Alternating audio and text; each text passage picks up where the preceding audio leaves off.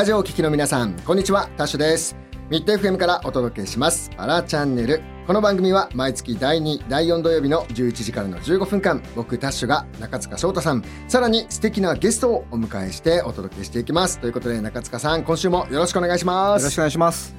さあ、えー、今回が11月の、えー、2回目の放送ということで、はいもう終わっちゃいますね。そうですね。早いですね。ね、本当に年々早くなっていきますけど。年ですね。ね年ですよね、はい、もう本当にさっきもちょっとね、あの収録前にそうです、ね、そんな話をね、はい、剣が伸びやすいとかね、ね 切れ切れやすいとかね、話してましたからね。してましたけどもね。はい、まあ今日はあのゲストさんそのあたりのスペシャリストでもね,、ねありますから、い、ろいろこの後聞いていきたいと思います。さあということで、えー、本日のゲストの方の登場です。えー、まずは自己紹介お願いします。こんにちは。株式会社 T ネクスト代表取締役の辻弘樹と申します。よろしくお願いいたします。はいよろしくお願いします。さあ、えー、辻さんは株式会社 T ネクストの、えー、代表取締役とい。うことなんですけれども、はい、この T ネクストってどどんなことされてるんですか、はいそうですね。あの弊社は東浦町あの愛知県の東浦町であのパーソナルケアセンターフィロスというあの介護事業所を営んでおります、うんうん、やっぱり在宅限界を引き上げることとかあの健康寿命を延伸することを企業理念にしっかりあの専門職が関わっていくよというような会社になっております。健康、なかなか難しかったですね。在宅在宅限界、うんうんうんうん、健康？寿命を引き上げる？伸ばす？とか。っていうことは。すみません、ちょっとよくわかんないんで、わかりやすくなんか、はい、はい、僕にもわかりやすい感じで、具体的にはどどんなことをやってるんですか？在宅限界を引き上げるっていうのはやっぱりあのどんな人でも、うん、あのご自宅、やっぱり自分のあの地域だったりとかご自宅でできるだけ長くあの生きたいうん、っていうのでやっぱりできるだけ自宅で折れる時間っていうのを長くしていきましょう。どんな病気になっても長くしていきましょう。っていうのが1点、で健康寿命っていうのは平均寿命っていうのがあの日本って非常に長いんですけど、どうしてもあの元気な時間自分らしい生活ができる時間っていうのがやっぱり短い。うん、なるほど、のでそれをできるだけ長くして自分らしく楽しく老後を生きていきましょうねというところがやっぱり大事かなっていうところで、うん。はい、取り組んでます。これってそのそもそも介護みたいな話っていうのは、はい、そういったことが目指されてるものだと勝手に認識をしていたんですけど、それはどうなんですか、いやもうその認識であの正解だと思います。やっぱりあの今の厚生労働省とかあの国の政策でもやっぱりできるだけ元気に活躍していきましょうね、うんうん、あの地域と密接に関わっていきましょうね。それがやっぱり元気の秘訣ですよっていうのでいろんな施策があったりとかするんですけど。それってただ実際それを実施しようとしても何て言うんですかね。まあ、まあ、あえて言葉で表現されてるっていうことは、はい、なかなか難しさもあるのかなというふうに今なんかこう勝手に想像しながら聞いていたんですけども、はい、なんかそういった部分では何ですか専門スキルの部分がなんかこう難しかったりとか実態と乖離があるとかなんかそういったありますでしょうか？そうですね。やっぱりあのよくあのニュースとかでもあるんですけどあの介護離職とか、うん、あのお父さんお母さんおじいちゃんおばあちゃんが介護必要な状態になって、うんうん、あの仕事を辞めてしまわないかとかやっぱりそういうような問題があったりとかでそれにやっぱり携わるあの介護職員の方とかいろんな専門職の方が非常に少ないですよっていうようなニュースあの報道よくあると思うんですけど、やっぱりそういう人材不足っていうのもやっぱり現実的にあるかなとは思いますが、はい。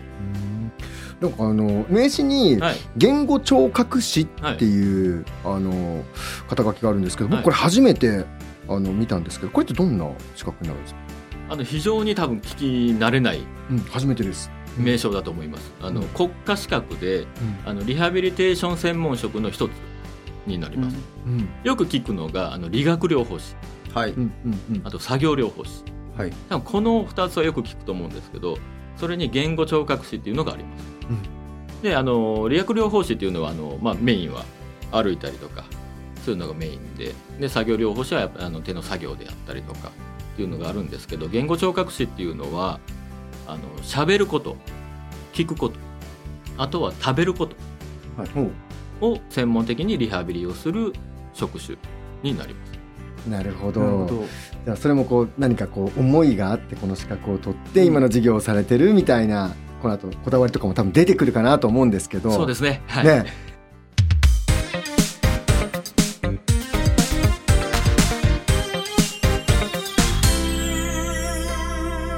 ラチャンネル。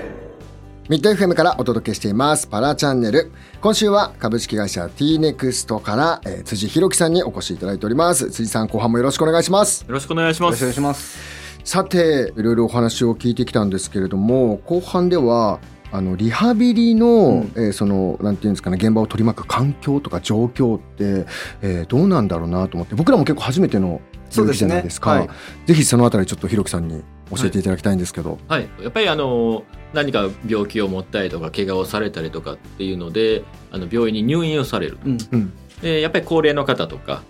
だと、まあ、なかなか回復が遅かったりとか、あのするんですけどやっぱりご自宅に戻りたいよねっていうところで、ご自宅に帰られるんですけど、うん、やっぱりなかなかそのご自宅でその病院と同じような環境でその運動ができたりとかお食事のケアができたりとかっていうのが非常に難しい現状があって、でやっぱりご自宅でやっぱり運動しなくなっちゃったから体が動かなくなっちゃったよ、はい、で転んじゃったよ。骨折っちゃったよ、でまた再入院をしてそれがどんどんこう悪化していく、悪いようなループに陥ってしまうっていうのがやっぱり多く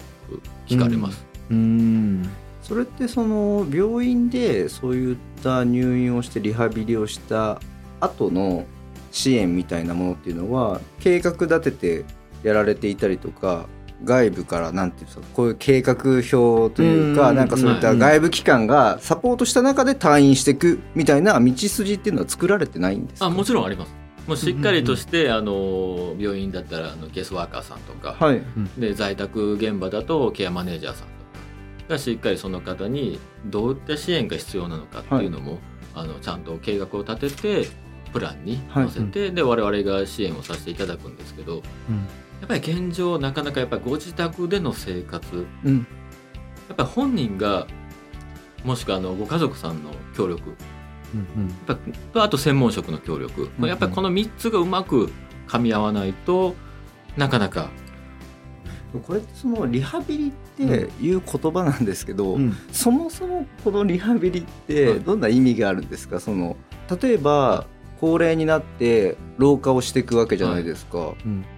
で入院したりしてリハビリがあって、うん、若返るわけじゃないじゃないですか。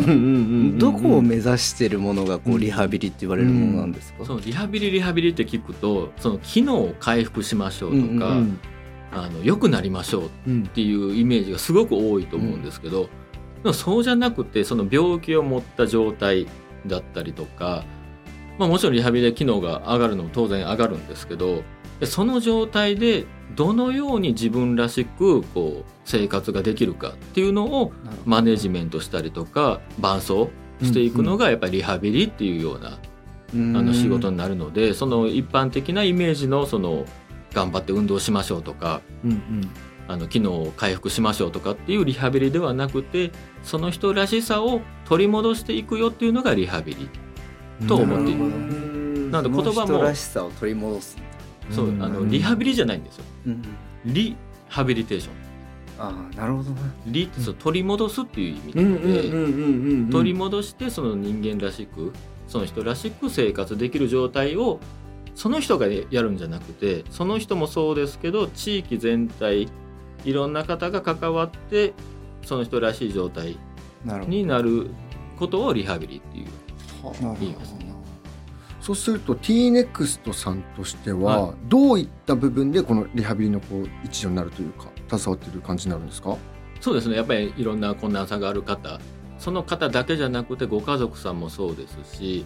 それをトータルであの専門職もプロとしてそのリハビリテーション専門職もそうですし、看護師もそうですし介護職員もそうですし、やっぱりその方の視点ご家族の視点それぞれの立場があるのでそういうことをしっかり見極めてもちろんその地域の実情だったりとかいろんな地域資源とかいろんなお店とかいろんなところがあるんですけど、うん、まあ、そういう環境も全部分かった上でより良い選択肢を一緒に考えていくっていうのが大事かなと思ってます。結構なんかあの近々また新しいチャレンジがあるっていうのをちらっと聞いたんですけど、はい、どんなことやるんですか？あのネクストリハビリテーションセンターというあの、まあ、同じ東浦町なんですけど、うん、まあ、そこでよりリハビリに特化したデイサービスを作ります。うん、やっぱりこう長い時間を、あのご利用するってなかなかやっぱハードルが高くて特にはお若い方であったりとかやっぱ体力的にもなかなか難しい方とかっていう方が、まあ、ぜひあのそういう方がもう気軽に体を動かしに来れる環境っていうのをやっぱ作りたいなと。